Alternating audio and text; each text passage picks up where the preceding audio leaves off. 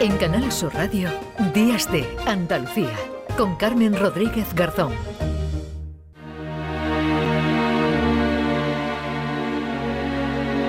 Cristina en la red. Pues como siempre, a esta hora, los sábados, recibimos a Cristina Consuegra.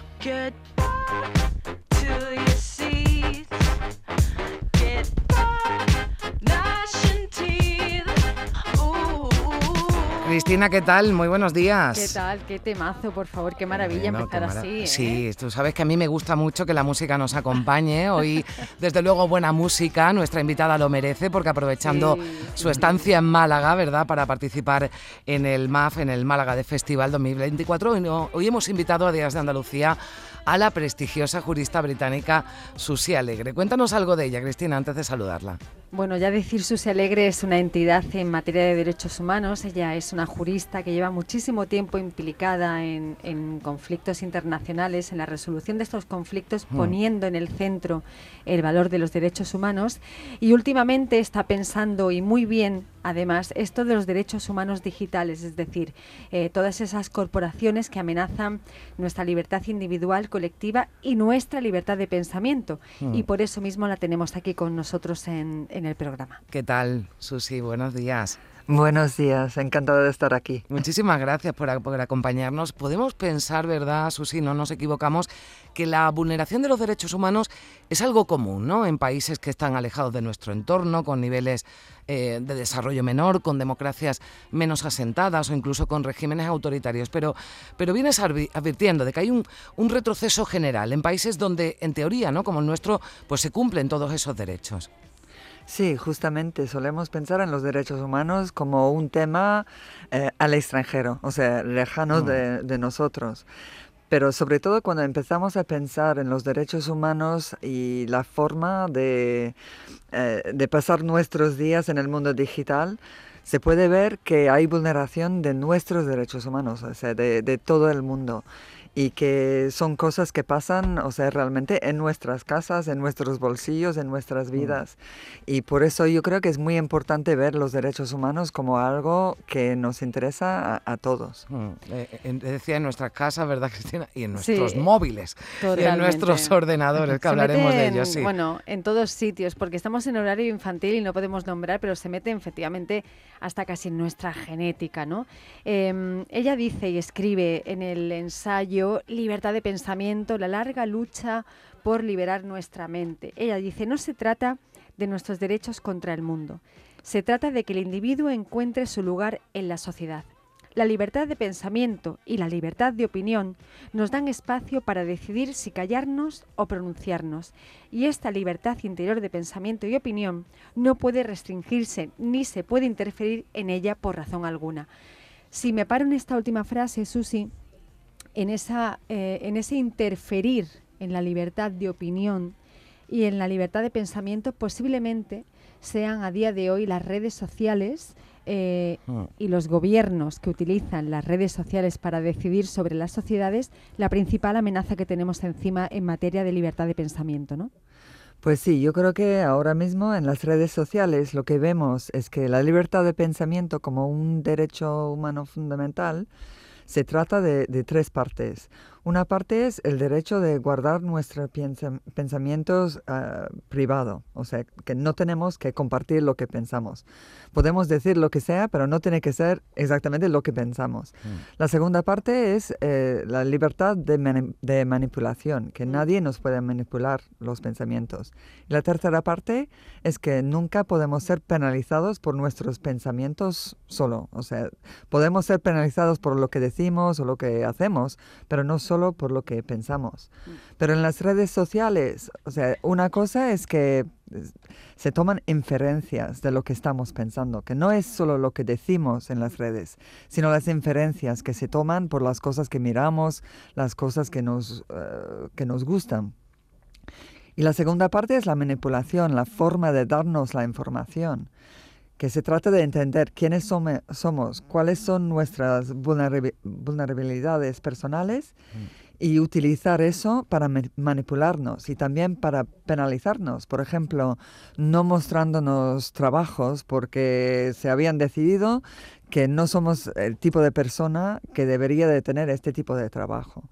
Y así que ahora, como vivimos mucha parte de nuestras vidas en el, mundo online, es muy difícil escapar de esa manipulación y de ese sistema.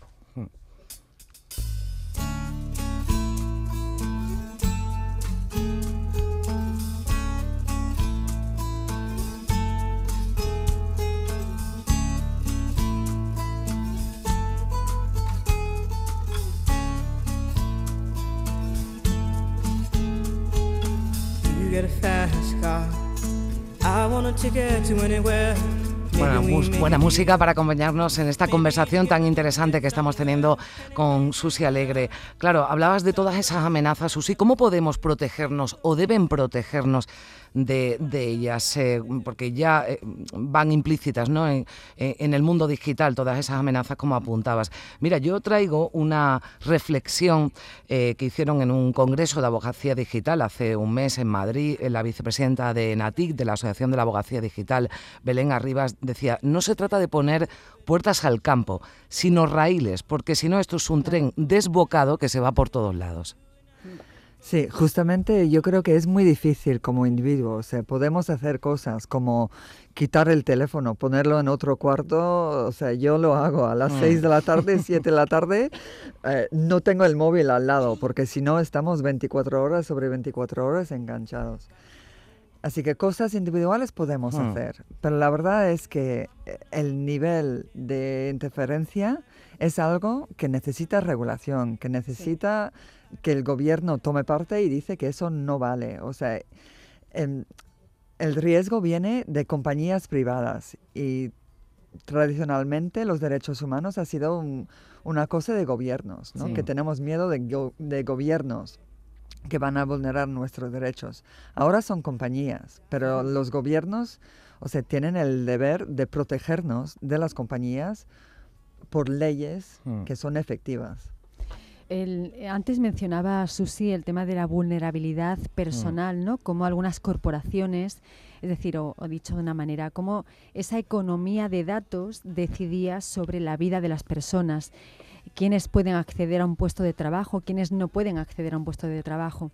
Incluso eh, cómo algunas corporaciones se aseguran de mantener bolsas de pobreza y, por ejemplo, en el caso de las mujeres, cuando arrojamos una mirada de género sobre, sobre las corporaciones y esta transformación digital, eh, cómo perpetúan también roles, estereotipos y también puestos de trabajo a los que una mujer puede o no puede acceder. Eh, todo esto tiene que ver y mucho eh, con la vulnerabilidad, pero también con la intimidad de las personas, que yo mm. creo que este tiempo, esta transformación digital tiene como novedad o como, como asunto eh, inédito o inaudito el control de lo íntimo y de la intimidad de las personas. Y yo creo que este es el gran reto posiblemente ya no solamente de los gobiernos, sino también de la sociedad. Sí, eh, creo que tienes toda la razón. Una forma de control es quitarnos nuestra sociedad, nuestra comunidad, mm. nuestras relaciones íntimas. Y eso se ve cada vez más que nuestra información, pero también eh, nuestras vidas emocionales se viven en una zona controlada por corporaciones o por, gobiernos, puede ser en, algún país. Y creo que sí, que, es mucho más fácil controlar al ser humano si no tenemos relaciones y vínculos íntimos. Mm. Así que mm. sí, que va en esa dirección, creo. Mm. Ahora da la sensación de que todo está en mis venas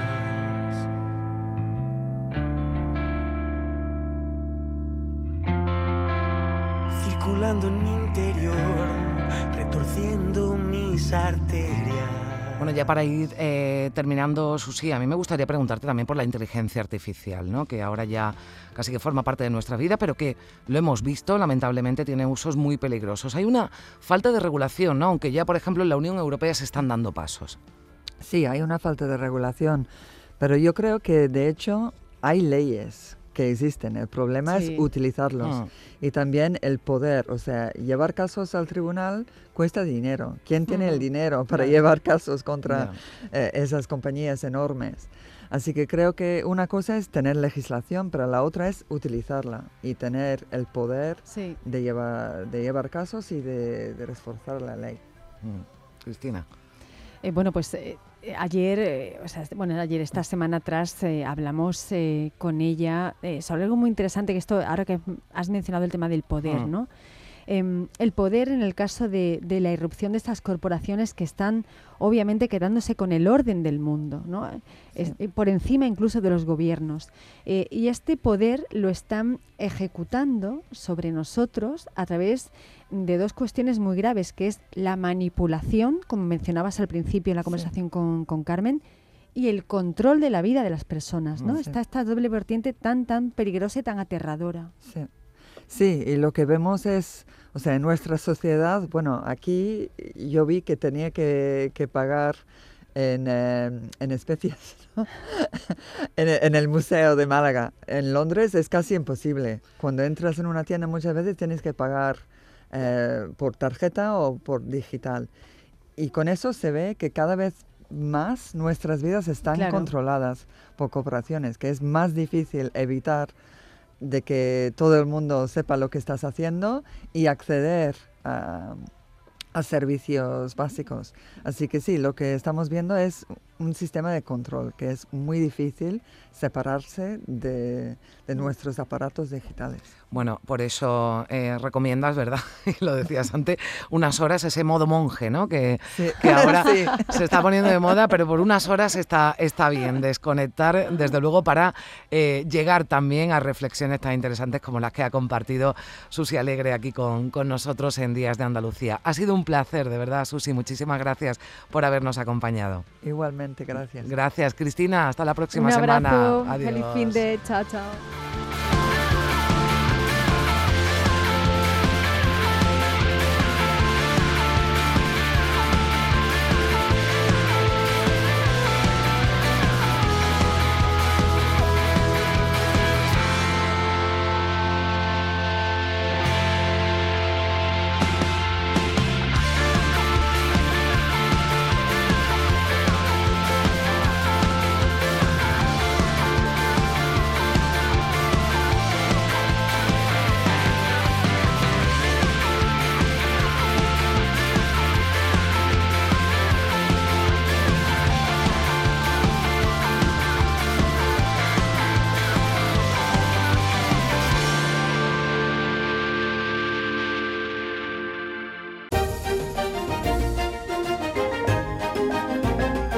Canal Sur Radio, Días de Andalucía, con Carmen Rodríguez Garzón.